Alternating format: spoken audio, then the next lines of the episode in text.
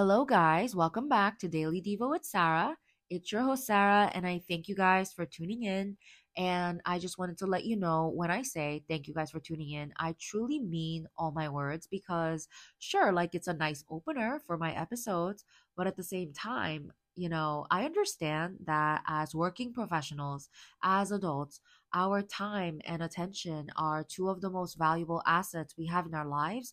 So, you know, sometimes even to the point of being more important than money. And so when you guys share your precious time with me by listening in, and whether that's happening on the road, on your way to work, or at the gym while you're working out, or whatever the case is, your it listening, your support, all of that is really encouraging to me. So just know that I carry your listenership with weight. And yeah, just want to say thank you genuinely from the bottom of my heart. Okay, so let's go on. Um, it's January thirty-first, which means that tomorrow is February, and I just have very mixed feelings about February. I don't know how you guys feel, but I guess I like February in the sense that it's a short and sweet month, and like short and sweet's a good vibe. And also, for those of you who didn't know, um, I'm a Valentine's Day baby, so February is like basically my month. It's all about me, just kidding. But at the same time, what sucks about February is that because it is so short and sweet, it feels like it goes by faster, and like logically that makes sense, right? And just you know, forces me to come face to face with the reality, as if that's not every day, that time goes by fast.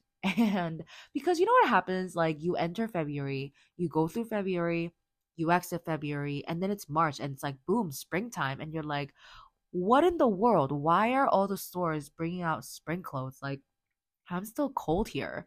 Um, and Like, you know, you guys know how it is. Like, you literally take a seat to take a breath, and it's ten p.m. and you're like, oh my gosh, tomorrow is happening. And like, I have to start this day all over again. And twenty-four hours, like, literally never feel like they're enough. And so when you have like a month like February, where it like reminds you so hardcore about the reality of speed of time, you just kind of have a moment. You know what I mean? I mean, at least I do. And also because February is this hyped up month of love and romance, when you're a single person like me and you don't have a significant other to spend with, spend the day with, like it makes you feel a certain way. And here, like I, that has been the case for most of my life. I mean, I think I spent one birthday with, you know, some dude I was dating at the time. But, you know, like apart from that, I have been a single person for all of my birthdays and Valentine's Day. It's like a blessing and a curse at the same time for your birthday to be on a Valentine's Day. Um, But anyway, listen, so my takeaway was, regardless of how you feel about February, why don't you like spend this day, like spend this month for yourself? And like, if I guess for those of us who are Christians, we can do this like cringy thing that I thought of this year, where we celebrate the month of February and your Valentine's Day as well, as a single person, really thinking and reflecting intentionally about the love that God has for you, the love that Jesus demonstrated for you on the cross. And I know technically we do stuff like that on Good Friday, on Easter, on Christmas, but then like, why don't we do that on Valentine's Day as well? Like, I guess it's kind of creepy because the kind of love that we're talking about is like the romantic context, and that is obviously not the kind of love we're talking about with Jesus. But like, still, like who says that, and, and literally who said that Valentine's Day love, version of love, had to be with a significant other? Like, why can't we celebrate that with people we non-romantically love as well? Because those are the most of the people we have in our lives, right? Like, it is like one single person you spend your Valentine's Day with, but then like ninety-nine percent of the people in your life, like what are they? Like not people you love. And so, you know, like maybe we can switch it up a little bit this year. I mean, I'm gonna I'm gonna try doing that. Like I've never done that before, but I'm gonna just see how it goes. I will update you when Valentine's Day comes around. But anyway, let's go on with the Devo for today. Um, I see that the title of the episode is Byproducts, and you know, like I've been thinking about this for the past couple episodes, but I wonder how the authors of these this Devo like came up with all the different topics, because can you imagine like what Tim and Keller Tim and Kathy Keller, sorry, what they did was, in order to make this book, they had to come up with three hundred sixty-five topics that relate to wisdom. And that must have been such a task. I mean, honestly, kudos to them, because what a task, you know what I mean? There's only like so many topics you could relate to one topic, but you know, I'm, I guess I'll be mind blown um, until I get to the three hundred sixty-fifth day and think about like all the topics that they've related to wisdom. But anyway, today is byproduct. Um, very curious to see how in the world this topic is going to relate to wisdom, but let's go on. So the verses that we're reading from are from chapter eight, verses fourteen, sixteen, eighteen, and nineteen. Counsel and sound judgment are mine. I have insight. I have power. By me, princes govern, and nobles, all who rule the earth. With me are riches and honor, enduring wealth and prosperity. My fruit is better than fine gold. What I yield surpasses choice silver. Just very curious as to what in the world the metaphor is for my fruit being better than fine gold, but perhaps that will be answered in the episode. All right. All the things that create success, the right plan, such as counsel, the strategic resourcefulness to carry it out, sound judgment, and the boldness to execute, power, belong to wisdom, as said in verse fourteen. All accomplishment that is not mere luck is grounded in the attributes of wisdom. The wise are practical, yet true wisdom still sees success only as a byproduct, not the main goal. Wisdom brings enduring wealth, a Hebrew term that means an inner richness of joy and divine favor that is better than fine gold, as indicated in verse nineteen. And so I just want to zone in on this sentence that we just read. It feels definitely important, where it says, yet true wisdom still sees success as only a byproduct, not the main goal. So yesterday we touched upon success. And so perhaps this could be like an extension of yesterday's conversation, right? Where a lot of us just strive for success. And oh my gosh, I'm so triggered. That literally was like an elective at middle school during in seventh grade. And it was like the worst class ever. Um, but anyway, yeah, like all of us strive for success. And that, of course, that picture of success might be different slightly for everyone. Um, makes sense. Everybody's different and everybody has different values. But at the same time, no matter what your version of success is, it is not the main goal when you are coming from a perspective of being a wise person, right? It says that wisdom, if you're coming from the perspective of true wisdom, then the way you view success is not the destination. It is just like an after effect. It is almost just like a nice bonus that you get while you're searching for something else, while you're striving for something else. So that begs the question, what actually is our destination? What actually should be our main goal, right? So let's continue. Um, the next sentence was, wisdom brings enduring wealth, a Hebrew term that means an inner richness of joy and divine favor that is better than gold.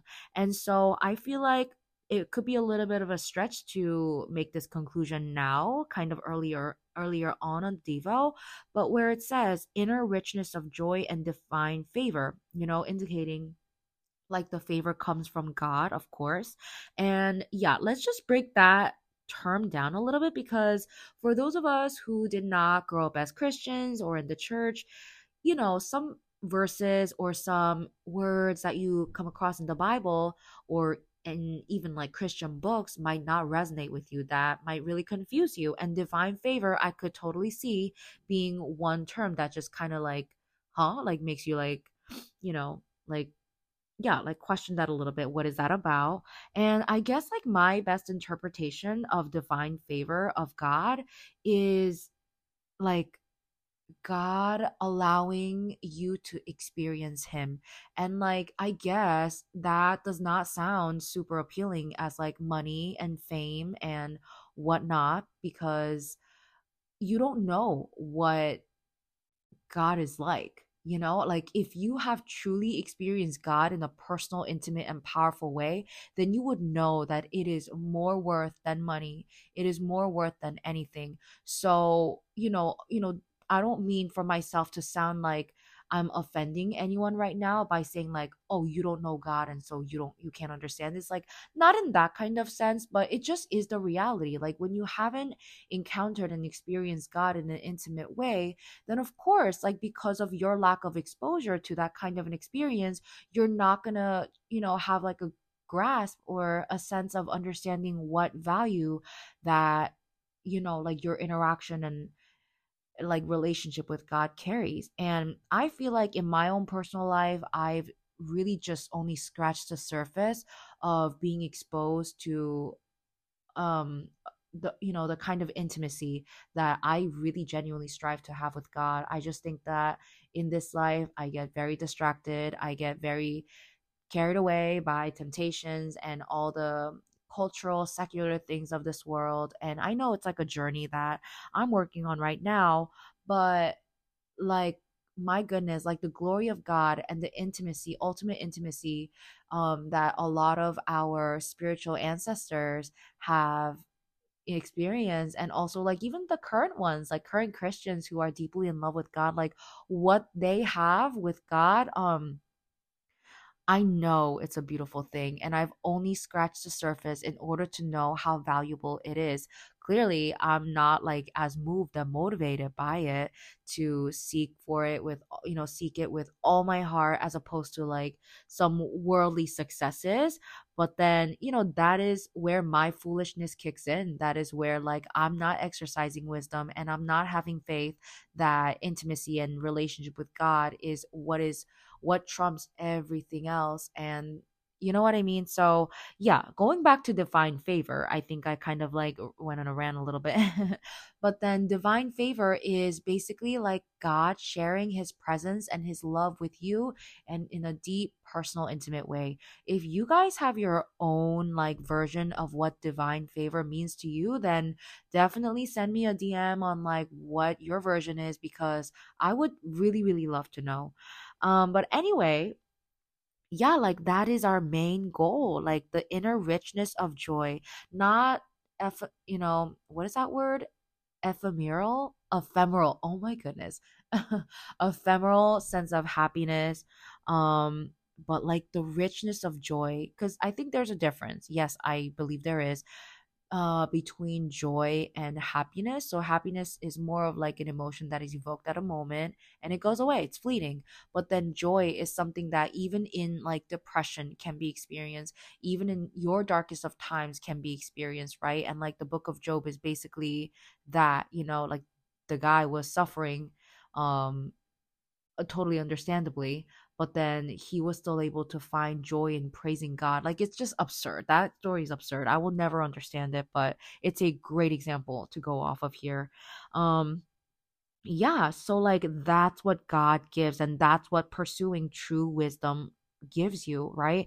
And all the worldly successes like money and career and, you know, like re- relationship and family and blah blah blah, literally not that any of those things are bad, but then like they are not meant to be our ultimate main goal, especially if we are Christians. So, you know, like I feel like these sentences that we just read are helping us just chisel down more just uh The, like a heavenly definition of what success means. And I feel like yesterday's conversation is aiding with continuing this sort of a conversation. Perhaps it would be best to say that the real wisdom tends towards prosperity, but prosperity itself is never the wise person's ultimate goal. The wise do what they do not because it is satisfying or because it works, but because it is right and loving to God and his creation. Success may come or not, but that is not the point. If you see success as a possible byproduct, not the main goal of wisdom, then you will indeed be wise. Even if your hand shall flow with gold, yet over you your gold. What? Yet over you gold um, shall have no dominion. Do you tend to either be too concerned with results and practical success or too unconcerned?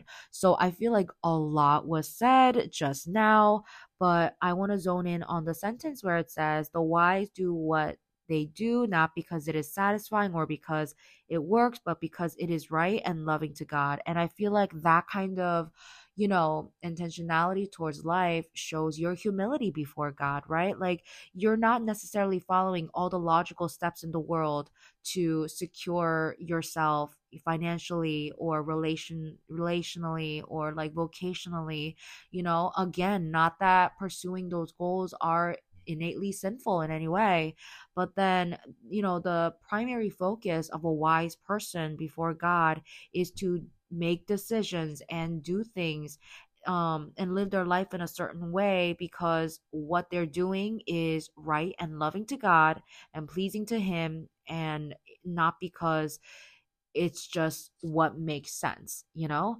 um And I feel like this is a humbling point for all of us, because you know what I mean? Like, in this world, like, this is what I experienced when I became an adult.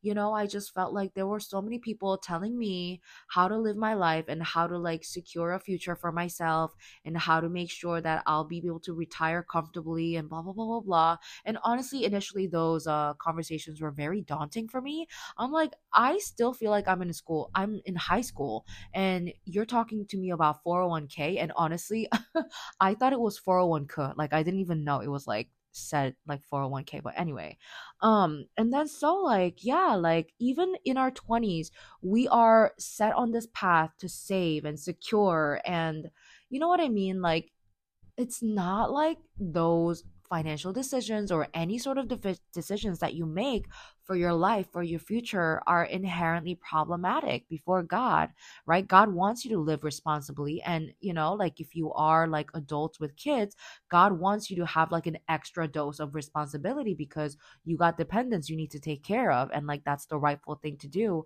But at the same time, if your heart is in a place, I suppose, like, where there is not much dependence on God and you're just going for the gold, you're, you know, like, your eyes are fixated on what you can do with your own abilities and not having like a picture of God, you know, like, in there, then I could see that like being creating like a barrier between your intimacy with God and experiencing the kind of like richness of joy and divine favor that could should really be our main goal. You know, it's just that like in this culture, desiring God is not desirable. You know, I feel like there's this stigma even amongst like Christians of desiring God being a stigmatic thing, where it's um oh, like, is it because like nothing in life is working out for you that you're pursuing God? Because, you know, you have at least faith that there's some higher power who's gonna like take care of you, you know. I mean, at least like that's how I used to see some Christians myself.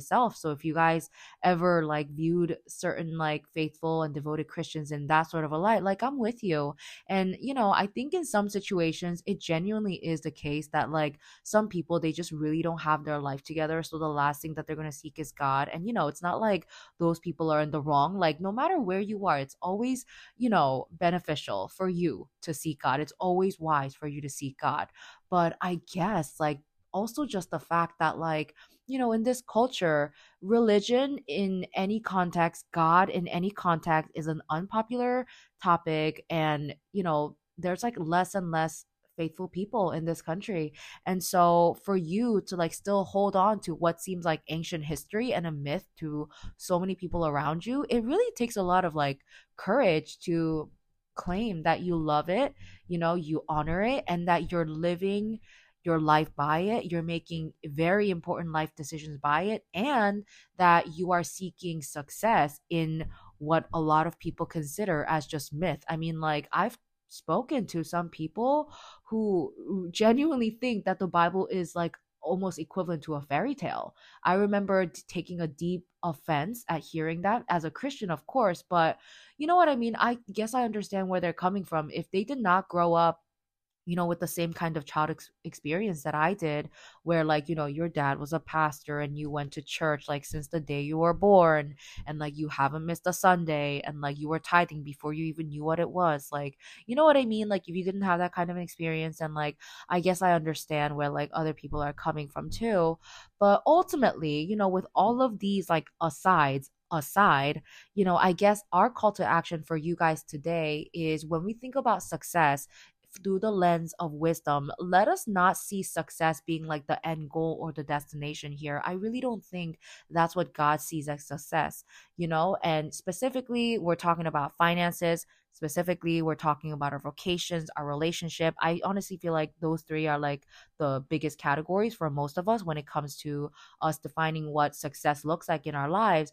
And you know what I mean? Like having those just be byproducts. So I guess like today, unlike yesterday, I'm able to make a connection actually for how the title of the Devo relates to wisdom. But like that is what a wise person would do. A wise person would not look at the end, you know, like the finish line with like a trophy of success in, you know, the sense of like all the great things in life, but God being there at the finish line. And like when you reach that, like success, God just blessing you with success um, that you wanted. And honestly, this is not a prosperity gospel message, of course, but I think it just logically makes sense, you know, without like tapping into prosperity gospel message, that like when you do ultimately seek God and love him and fixate your eyes and your heart on him, then like why would God withhold any of those things from you? I cannot explain the realities of say like these really like God-centered, um, God-fearing people who like go into other countries to do missions and get killed.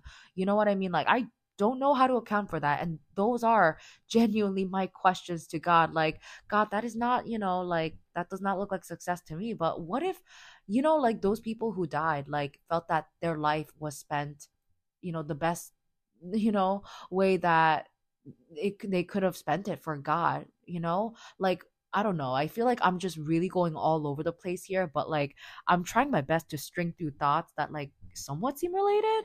But you know, let's say that like those people, you know, missionaries, I'm just making up a scenario here. Like, let's say that this couple goes into like, uh, I don't know, some other country far away from America, and they attempt to build the kingdom of God by setting up a church and serving the people there, like sharing the message of the gospel. But then they get killed because there's some terrorist group. I mean, that is like a true story of like many missionaries, um, actual missionaries, like current day. Um, and then like from our perspective, we would think, you know, sitting here comfortably in America, like, wow, that's a, just a sad life. Like, how do you call that success? But like, let's say that like this small little town that those two missionary poured out their money and heart and efforts into, you know, like they like flourished as a church one day, and like in the eyes of God, in the kingdom of God, in that sort of a perspective, would they have achieved success? Absolutely. By worldly secular views, absolutely not. And so maybe for us too, like it's an encouragement, like when we see God, um you know, like when we see success from a worldly perspective, then like a lot of things aren't going to make sense to us. A lot of our choices and decisions in our everyday lives and our grand scheme of life aren't going to make sense to a lot of people. We might even get judgment for that. But you know what I mean? Like that's why in the Bible, it must say that like our lives are going to look different, and it should look differently, different than like non-Christians' lives. And not to like other Christians versus non-Christians, but you know, like people who claim to honor the Bible and believe in the word of God versus people who don't, you know, like let's just look at it in that sense. And I think we get an idea of like what our destination should be. It is not the American dream ultimately, right? I think that we can safely conclude our destination is like that inner joy, richness of joy that God gives, the divine favor that God gives, and that intimate relationship with God. Like when we just shoot for that and fixate our eyes on reaching that and letting, you know, that journey of getting to that finish line fulfill us, then truly wouldn't that be success? And anything else that, you know, God blesses us along the way, it's almost just like, yes, just a byproduct, and we can still enjoy all of those things. But I think like, at least for me, as I'm just going off all over the place on this Devo here, you guys, um, I'm being reminded that like God is what is really worth it. And like, it should not be God that is the byproduct of my pursuit of success. It should really, really be the other way around. And it, this is such a countercultural message to, you know, a millennial living in America right now. But this is exactly the message that like I need to like shove down my throat, honestly, like not in like, you know, like a forceful, weird way, but genuinely, because when you're trying to like see this world and your life in a way that no one else around you sees, it is difficult. You know, that's pretty heavy duty resistance that you got to like participate in. And so that's why, you know, I'm being aggressive with my words here, but hopefully this is an encouragement for you guys as well. Hopefully this isn't a motivation. I mean, is a motivation for you guys to kind of like redefine success for yourself as an extension of yesterday's conversation. And also in your prayer time with God, like have this conversation, like God, like what is your version of a successful life for me? Like, and that's going to look differently for everyone, generally the same in the sense that we're all reaching for like our deepest relationship with God and honoring him with our lives. But you know what I mean? He did all make us uniquely, and he did give us, you know, bless us with a specific set of skills and experiences and knowledge and desires. And with all of those things, like he has specific successful things that he wants us to carry out. And if we don't have those conversations with him, we're never going to be able to tap into those things. You know what I mean? So like, let's spend that time with God today and have that conversation. All right. So I'm going to end it here today, and I will check in with you guys tomorrow. Have yourself a beautiful, beautiful Tuesday. And um, yes, Wednesday, oh, February will come. Okay. Bye.